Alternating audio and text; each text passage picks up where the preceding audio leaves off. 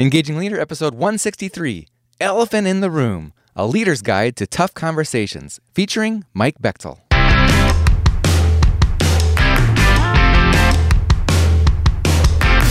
Does your leadership inspire trust, passion, and action? Welcome to the Engaging Leader Podcast with Jesse Leahy, consultant, writer, and speaker. Jesse has helped executives engage hundreds of thousands of people. Join us now for principles to communicate, engage, and lead with greater impact.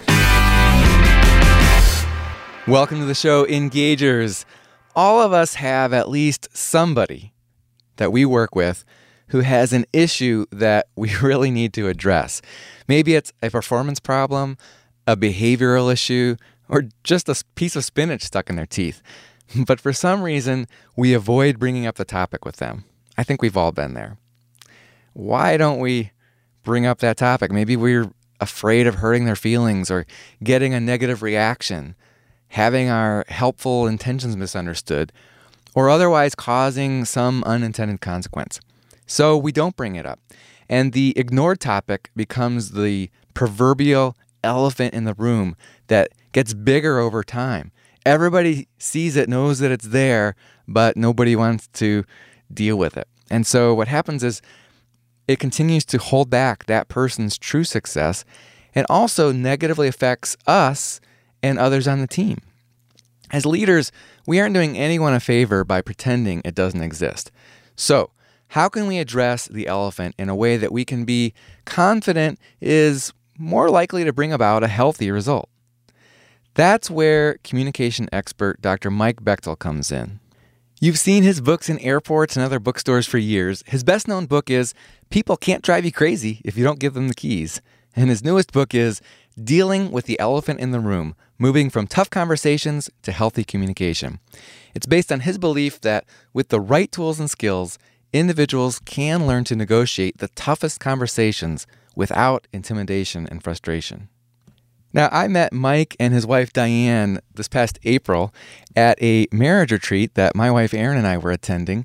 And if you've ever been on one of those type of events, it's usually best as you're getting to know other people to not share what you do for a living. I always like to just get to know people, make sure we're getting to know each other on a person-to-person basis before that sort of baggage that comes with what a person's job or status might get in the way. For example, I've been on retreats and hit it off really well with different people and sort of make a best friend over the retreat and then find out that they're in an occupation that maybe I would have been standoffish with. I remember one guy was a farmer and another guy was a pastor and one guy was a doctor. And I probably would have handled those three people differently if I had known all along that was their occupation, and they might have similarly handled me differently. And so in the same way, Mike and I were getting to know each other as well as the other people on this marriage retreat. Obviously, the focus was on our marriage, so we weren't spending that much time with everybody else. But I was clearly connecting with this guy, I just really liked him. I liked the couple and felt like I could talk to him forever. And then we eventually got to sharing about our backgrounds and realized that we're both communication people. And Mike has been with a senior consultant with Franklin Covey for the past 29 years. He's taught more than 3,000 seminars about productivity and communication. He's done executive coaching and he's written 5 books. In fact, I've seen his books before. I just didn't make the connection with his name as an author. I hadn't previously read any of his books, but I've seen them in airports and bookshelves.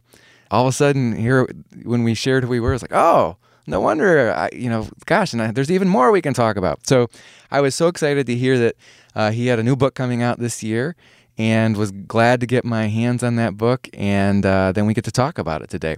So I'm so excited to introduce, if you don't already know him, Dr. Mike Bechtel. Mike Bechtel, welcome to The Engaging Leader. Hey, thanks, Jesse. It's a privilege.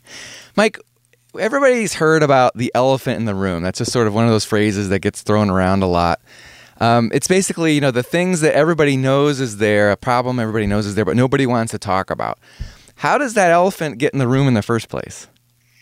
Well, it comes in when it's little. And that's usually the best time to get it out, because it's some little thing, because we have our relationships, and it could be in a business relationship. It's a new hire and everything is perfect. You're in the honeymoon stage. And then little by little, you start noticing just little things that weren't quite what you thought you signed up for. And over time, it's like, that doesn't feel right. But we don't want to address it because you don't want to hurt anybody's feelings. You don't want to say anything that's going to be volatile. Or so we tend to just sort of ignore it and say, maybe it'll go away. But those kind of things never go away. And that's why if we can address them early, they tend to get taken care of. Otherwise, they grow and you have a very large elephant in the room. And nobody wants to talk about it, but everybody knows it's there. Sometimes it seems like it comes in small, even with someone that you have a long relationship with. Uh-huh. Yeah. It can happen anytime, even at the beginning of a relationship. But with somebody that we've worked with for a long time, especially if we have people that work for us and you've got a team that you work with, and it's so easy to get caught up in just the dynamics of what we're trying to accomplish and get things done. But then you've got that one team member and they're a little bit toxic, but nobody wants to address it because it's uncomfortable. But everybody knows what's happening in meetings. And so to be able to deal with that person in an appropriate way, which is probably one-on-one in a safe setting, to be able to actually begin to address how they're coming across, that's a great time to start dealing with it. Otherwise, it can start taking over and nobody wants to address it. It's been a long-term relationship, but it can happen anytime. Yeah, it seems like the hardest thing is just the fact that history has gone by. And so why didn't you say something 2 years ago? Why did you let it drag on so long? So how do you get started when you realize, like, I have to deal with this elephant? I think it's a matter of being honest. Just really straightforward, honest. And it's not, it's so easy after a while because the emotions build up and we tend to start accusing somebody, say, you've got to fix this. Here's what's going on. And that's when they say, why didn't you tell me? But to be able to always do it in a safe environment. Because if you're trying to use logic when there's emotion involved, they don't mix very well. And typically that's when I'll even take somebody out to lunch and say, hey, I got something I want to bounce off of you. There's something that's been happening, and I don't know if you're aware of how it's coming across, but it's having an impact on some other people. It's having an impact on how people are viewing you. And I just want to bounce that around. Are you okay with that? It's safe. And it's more of a relationship kind of thing because it's not something you can legislate. It's not something you can be the boss and tell somebody, okay, you need to fix this. I mean, we can, but it's not going to have the same results. But if it's a caring confrontation where we just talk about the broccoli between your teeth, nobody wants to hear that. But when they tell you, you're grateful, you're embarrassed at the same time, but it gives you a chance to actually do something about it. Wow. I like the way you phrased that just now. Like, can I bounce something off of you? Are there other skills or tips to make sure it gets off on the right start? And I like that sort of humble approach you took, because I guess sometimes I'm worried. One of the things that I think prevents us from dealing with an elephant in the room is the memory of other times when we've confronted somebody and we discovered that we were actually in the wrong, or there was some really good reason why that was going on, that we were sort of jumping in with a false assumption, and then we get egg all over our face. Yeah. I think one of the biggest ones is to recognize that when it comes to relationships, efficiency doesn't work very well. It works with time management, but when you're trying to get things done, efficiency is great. When it comes to relationships, relationships always happen effectively in a crock pot and not in a microwave. And so to be able to realize this is not going to be something where you go in, you talk about it, and you solve it. It's like, we need to diagnose. We need to talk through this. I think a couple of things that would go along with that. One of them is time. Well, probably time and patience together, to realize that to really have an impact on anyone, in anyone's life, it's a long process. We're not influenced usually by someone's comment to us, especially like when you're on Facebook and somebody comes up with their strong opinion about something in politics or whatever, how often do we read that and go, you know what? You are so right. I can't believe that I haven't seen it that way. I'm changing my whole perspective. And it doesn't happen that way. It happens in relationship where you're with somebody. I mean, I have a friend that has a construction business, and he said in that line of work, everything is done by email because they want a paper trail, because there's usually some kind of a lawsuit happens somewhere in the process of a big construction project. And so he said, and it can get volatile very quickly because people tend to be a little stronger when you're not face to face. And as soon as that email starts to escalate, he has learned to immediately just pick up the phone. He doesn't email back. He picks up the phone, or he might even just call him up and say, hey, let's grab lunch. But if he picks up the phone, he says, hey, tell me what's going on. He says people are never, no matter how strong they are, they're never as volatile or toxic as they are in person as they are when they're in that kind of a conversation. So I think that's a big part of it. And the second thing I think it goes along is in the midst of that is to use what I call power listening, that it changes everything when we don't come in with an agenda. We can come in with our ideas afterwards, but it always needs to start with, I want to really understand where you're coming from, just to hear your perspective and not to critique it and not to come back and say, yeah, but I mean, there's a place for that side of it. But when people are starved to be listened to, especially in a business context, in a work context. Well, actually, in any relationship, people are so busy talking, we don't spend a lot of time listening. That's what the news is filled with, is different groups that are presenting their position, trying to convince the other person, the other group. But if we can learn how to listen effectively, I think nothing builds trust faster in a relationship than just listening to somebody. So one of the challenges that always jumps into my mind when I see your book cover, and when I see it all the time in airports and stores, that's a very popular book, is what about that person that is, I think they're going to blow up at me, or maybe I've even seen them blow up before, that they just don't want to hear a negative feedback, if you will. Yeah. Well, I think some of the things we were talking about apply even more in that case, because this is a human. It's a real person. And everybody has the same basic needs on the inside. We want people to care about us. We want people to like us.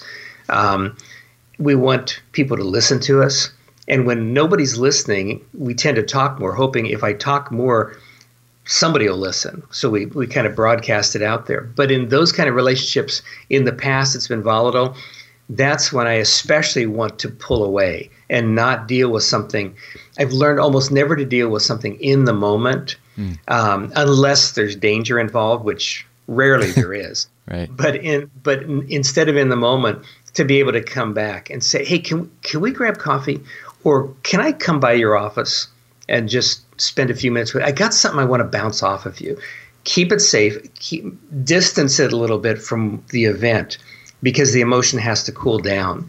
And if I approach it that way, with the humility, with listening, especially if in that conversation, to be able to say, you know what, something just happened over here in this session, in this meeting, and I'd love to get your perspective because I know you felt really strongly about that. I would just love to hear what you say. Then I go in and I listen with the idea of really trying to hear where they're coming from. And that's not the time I'm going to respond. I don't want to get to the end of that conversation and say, well, okay, I'm glad you feel that way. Here's my perspective on it. Now we can do that. But if it's somebody that's volatile, I would rather just listen and say, it's really good for me to hear where you're coming from. I want to process that a little bit. Let me go back. I want to play with this, and let's talk in a couple days, because then they feel like you have actually listened. In fact, I may even shoot them an email in between and say, hey, you made that one point. I've been thinking about this. Could you just clarify this before we talk? Because then it feels like you're actually listening. We're actually dealing with an issue. It tends to soften everything. Real relationships just change everything.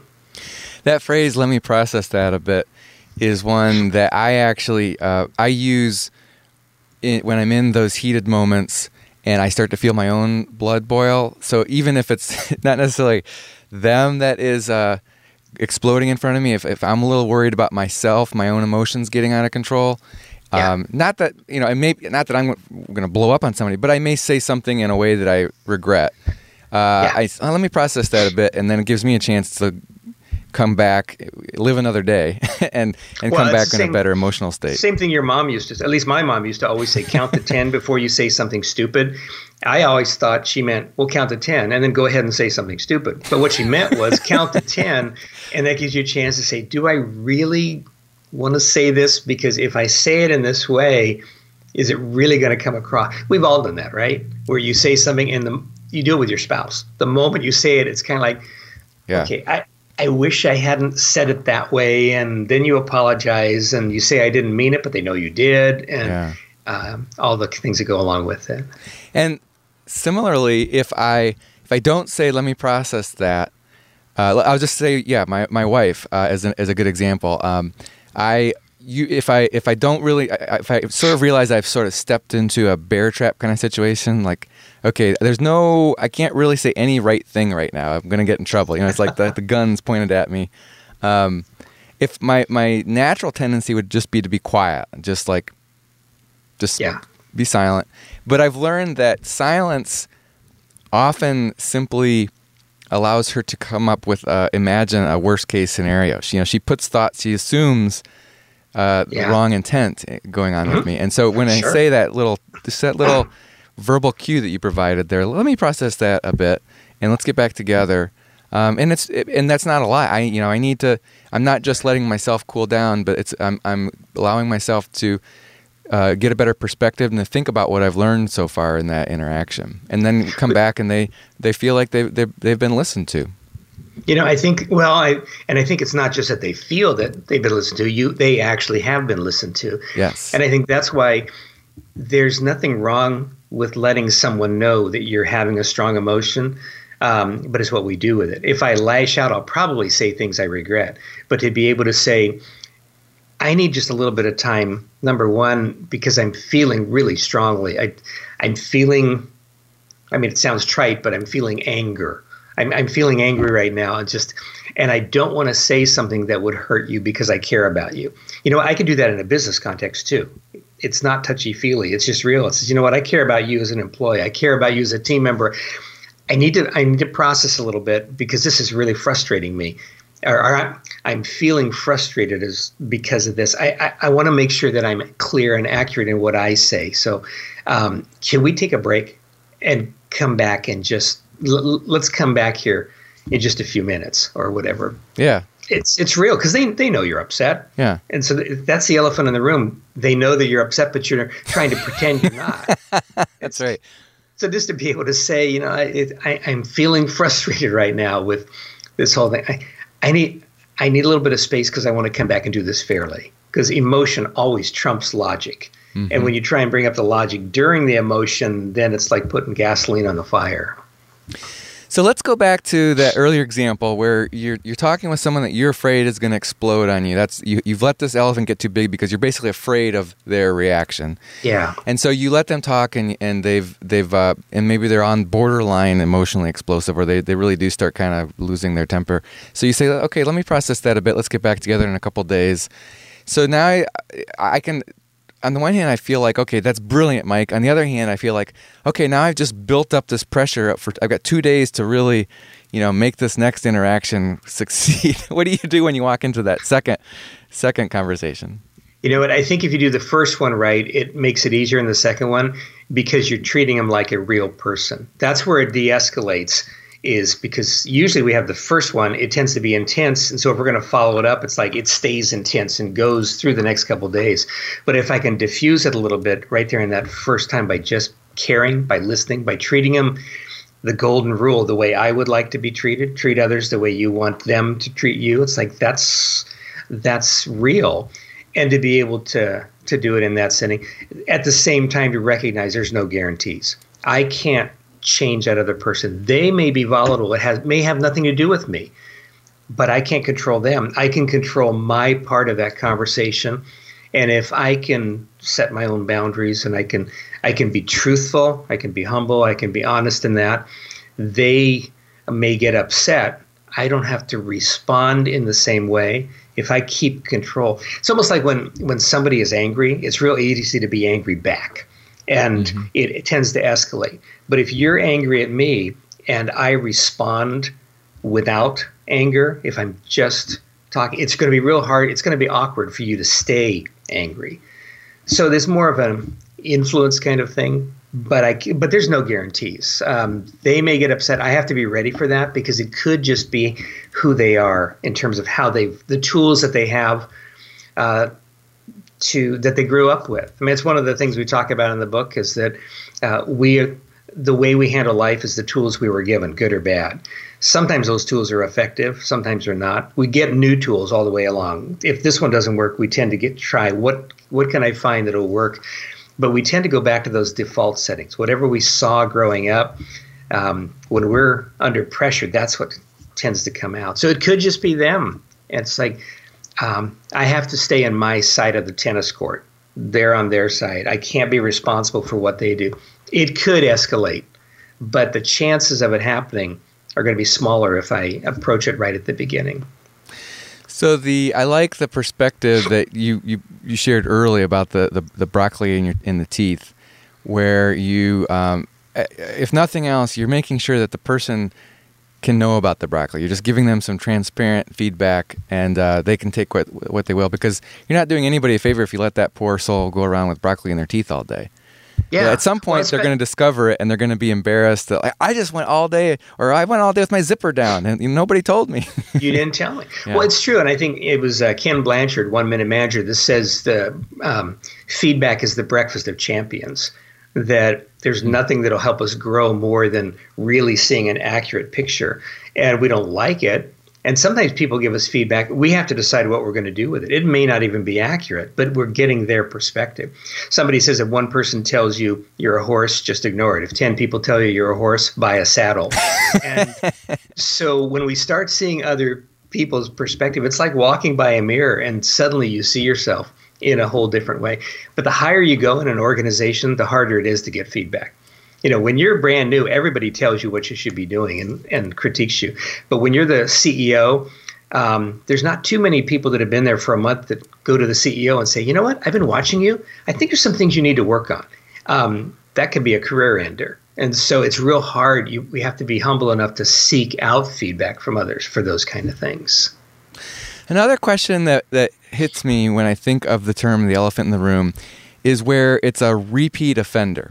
Like, you know, the elephant, I've told you about the elephant before. Maybe I've told you a half a dozen times, and it keeps coming back, and then the longer I don't say anything, it grows.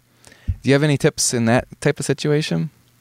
You know what? That's almost like putting somebody on a performance plan, because there comes a point where in a business setting especially that we do have to make some choices.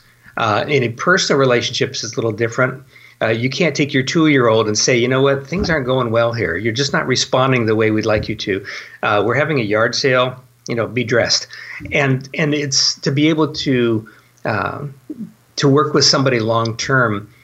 There is a time in a business context where if they're not coming around, we may need to make some choices about it. In personal relationships, though, usually there's kind of a two-step process. It's like, first of all, actually a three-step process. Can I change what the other person's doing? And I can influence them. I can talk to them. I can do whatever I want. They may choose not to change. That leads me to the second choice I can make, which is, can I live with this? Can I change the way I'm responding? Can I keep it from eating me alive all the time that I'm with them? And if I can't, there may be a time, especially in a business context, when we need to find a new way to structure that relationship. And maybe it means they're going to work for somebody else, or we're not going to be in the same kind of relationship. I'm not going to go there in a personal relationship, because it's too easy to just jump ship when things get rough. But it's like, the more commitment there is, the more valuable relationship is, the more I want to go after it and work on it. That's good advice. I was also thinking about what in a work situation, you got someone on your team and there's a performance issue. And it's not really a deal breaker though. You know, it's worth, and when you tell them about it, then they fix it for a while and then it comes back. So it's like you can manage the elephant. And is there any tips in? But if you don't say anything, you know they're gonna show up to lunch every day with the broccoli in their teeth, I guess. And you got to just say like the broccoli's in your teeth again. Yeah. I'll give you an exact example. And this is one of the folks on our team, and I'm good friends with him, so I don't think you mind me sharing this. And I have my own faults, but it's easier to see other people's faults, so I'll tell his story.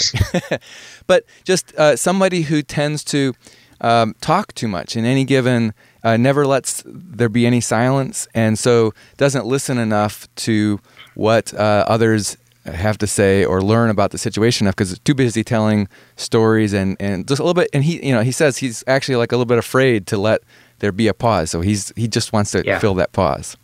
So and we've brought that up a few times, but am I? So, in any given situation, how do you deal with that kind of elephant without sort of being really annoying, I guess? You know what? I had the exact same situation. Just a group of people that get together, that we get together on a regular basis. It's actually my wife and I and several other couples. And there's one person who is the extrovert in the group. And he tells stories because he travels the world and he's involved with people, and they're good stories because anything that comes up, he has a story for it. Yeah. And finally, it got to the place where one of the other guys in the group told me, he said, "I'm going to have to go talk to so and so because he just frustrates me. He talks all the time. Nobody else. It's supposed to be a place where we can share. It just he doesn't let him do it." And I said, "You know what? Let me just see if I can connect with him." So I did what we talked about earlier. I just said, "Hey, can we grab coffee? I got something I want to bounce off of you." Well, he was a little suspicious right away because when you say, "I have something I want to bounce off of you," most of our first impression is, what did I do wrong? Is it about me? It's like when my wife says, we need to talk. And so I went out and had coffee with him and I said, okay, I want to tell you what's going on.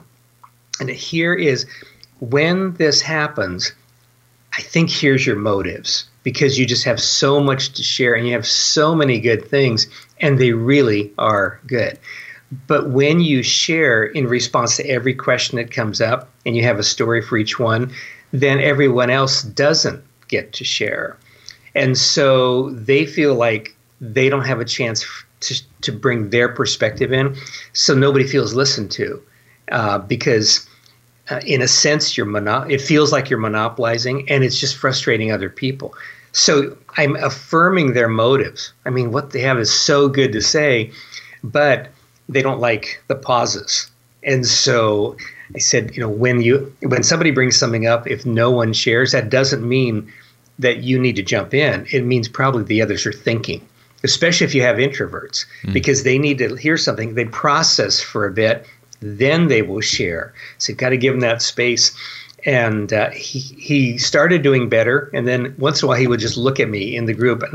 And I never brought it up again. I didn't come back to him because we had that conversation. He's an adult. I don't want to be his caretaker, or I don't want him to be responsible for me. But sometimes in the meeting, it would get quiet and he'll just look at me as if, and I go, I just kind of give him a thumbs up, and he'll even say, he says, okay, I'm trying to be quiet, and again, it's a matter of just being honest. I think it's so much of it goes back to just really caring about someone enough that we want to have to let them see it. It takes some real courage to give people that kind of feedback. But if we do it, if they sense the caring that's underneath it, we're not doing it because we're frustrated. We're doing it because it's going to help them. And it's not, there's the broccoli, they don't know about it. And I want to keep, making that happen. Mm-hmm. So if he responded there, okay, for a while, and then sort of forgot and fell back into it, how would you broach the topic on the third time? Like, hey buddy, Remember that thing we talked about? Yeah, I wouldn't have to take him out to coffee, but because we had a caring conversation the first time, he knows that I care, and I can probably go back and say, remember when we talked a few weeks ago? How are you feeling about the way things are going right now? Are you feeling like it's going any better or whatever? And inevitably, if it came across the caring way, he's going to say, well, what do you think? How has that been going? And I'll say, it's going a lot better. There was a couple times that last time that it's still easy for you to jump in. I think the first meeting sets the tone for being able to go back. And then it doesn't have to be a formal thing. It's just like, hey, I don't know if you know the broccoli's back in your teeth. Just wanted you to know. Now it's what you do with it, but just know that it's there. Yeah, that's good. Okay, another question is, it seems like a lot of it's hugely helpful when dealing with the elephant in the room to get to a one-on-one, face-to-face conversation. Go out to lunch together, make sure you got plenty of time. What do you do in the situations where it's a long distance relationship? Maybe you have a team that's spread across the country, and you're only going to see this person once every year or so. What do you do there when it's a purely electronic kind of relationship most of the time? And something's happening during a meeting, or just in general? Yeah, like okay, an illustration might be you've got a team and you've where you have, let's say, weekly conference calls for different projects. Okay. And so the you see the behavior that comes up that's become the elephant in the room. Maybe it's a guy that's talking too much, just to stick with that example. Yeah. And so how do you got the guy, you're in California and he's in Florida, and you want him to let him know about the broccoli in his teeth, the fact that he's monopolizing conversations. You can't even give him the right visual cues by looking at them a certain way. You know what? I think, honestly, that's when I'll just set up a one-on-one, just a Skype call. Mm-hmm. I mean, it's not ideal, but I would rather do it with some visual contact through Skype or Zoom or something else. And I do that all the time. I'm on video calls a lot during the day, but sometimes it's a phone call. But if it's a conference call and we're talking on the phone, I'll jump in and maybe at the end say, hey, do you have a few minutes afterwards that we can just connect? Or even put it on their schedule. Say, I just want 15 minutes with you. Let's jump on a Skype call. Let's jump on a Zoom call so that we can talk. Is something I want to bounce off you there. I'll do the same thing, but we can't have coffee. But I want to see their eyes. There's something that happens differently. I've discovered if I sit in somebody's office, it changes the relationship. And so I have been trying with some of the clients that I work with not to just be on the phone with them. I'll find some way to show up, even just once, because it changes the phone calls after that, if you've had that kind of connection. So Skype is the second choice. Face-to-face is first choice. If I have to do it by phone, I'll just have the conversation. You're missing all the visual cues. You don't see the body language. You don't see them rolling their eyes, the stuff that goes along with it. And so, you know, none of it's ideal, but I'm still going to go back to that. Let's do it one-on-one. Mike, if you had to leave people with one takeaway from maybe this book as well as all your other books on communication, and if there's any kind of overarching theme, what would that be? You know, Jesse, I think the biggest thing is that you can't change somebody else. I can influence them, but if I'm waiting for someone else to change, the chances of them changing is pretty slim. I mean, think how hard it is to change ourselves. Yeah. I try and work on my habits. I try and want to do something different. It's so hard to make any kind of real change in my own life, to think we can actually change somebody else, because we feel like we have a set point. And if they mess with that set point because they're making me uncomfortable, then they need to change. But really, it's not a matter of them being the one who needs to change. I only have responsibility for me. I can't change another person. I can influence them. It'll be nice if they would. They probably will work a little differently, but all that I really have control over is myself. That's a very good perspective. I can see how it would affect the lens that you have as you view every single interaction, as you view this conversation you need to have with someone about the elephant in the room. Yeah. As you were talking, I was just imagining myself. I've had to work really hard to manage my weight, And so I've had a few times in my life where I put on a lot of weight. And so there's people that saw me, you used to know me in my younger days as relatively slim and fit. And then now here I am, let's say 50 pounds heavier. That's going to be the elephant in the room, right? Because you know what that's like. You haven't seen this person since they were, all of a sudden they're big and they could have a conversation with me.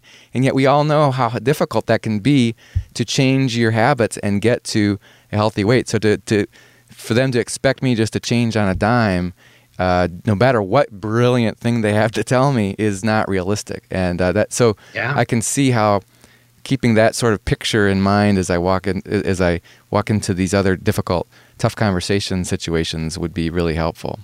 Well, think about people going to their high school reunion. What does everyone want to do? They want to lose weight. Yeah. Because they want to be remembered the way they were when they were in high school 40 years ago.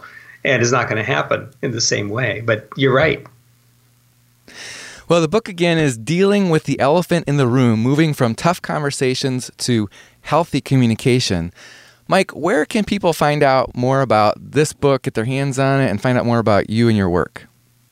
The book is available anywhere that you can find books. It's in a lot of airport bookstores and sometimes at Costco and a lot of places where you just find those stands of books. Amazon, of course. And then my website is just my name, Mike Bechtel. And I think you probably have it available there so they can find it. But MikeBechtel.com, Bechtle. And just doing a new website coming up soon, and so it'll be easy to navigate and find those kind of things. And we'll put all that information in our show notes as well. Are you on? And you're on both Twitter and LinkedIn. Just Mike Bechtel is how people can find you. Right. Terrific. Well, Mike, it's been so fun to talk to you today. Aaron and I just love hanging out with you and Diane, and love your books. Keep up the good work, and thanks for being on the show. Well, I appreciate it. Thanks. It's always a privilege. All right, Engagers. Well, I am sure you can tell why I connected so well with Mike, why I just liked him so much, and why I trusted so much of what he was saying about communication and leadership. He obviously has tons and tons of experience and just a natural ability with communication and influence and leadership, and is just an all-around nice guy. I mean, he and his wife Diana are a delight to hang out with. So obviously, we can only touch a little bit of what the book is about. I encourage you to get the book yourself. It's available all over the place. Especially after I met Mike, I just started seeing his book everywhere I went. And we'll put the links on our show notes if you want to just get it from Amazon or other online bookstores, or just catch it at the airport or at any bookstore. You'll see it all over the place. I guarantee it. And of course, his most famous book is People Can't Drive You Crazy If You Don't Give Them the Keys. So pick up that one as well. And you can find our show notes on our website at engagingleader.com/163 as in episode 163.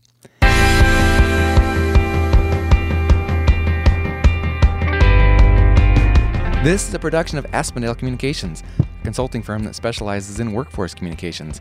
My colleagues and I partner with mid-size and large employers to attract top talent, engage employees, and deliver superior business results. In several areas, including talent management, workforce health engagement, benefits and compensation, business transformation, and more. Find us at AspendaleCommunications.com. Our thanks to Monica Harrison, our producer, Tom Hitchcock, our programming director, James Marlar, our sound engineer, Cecily Leahy, our web intern, Rick Tarrant, our announcer, and Max Brody, who composed our theme music. Until next time, remember, in the 21st century, the real movers and shakers aren't just leaders, they're engagers.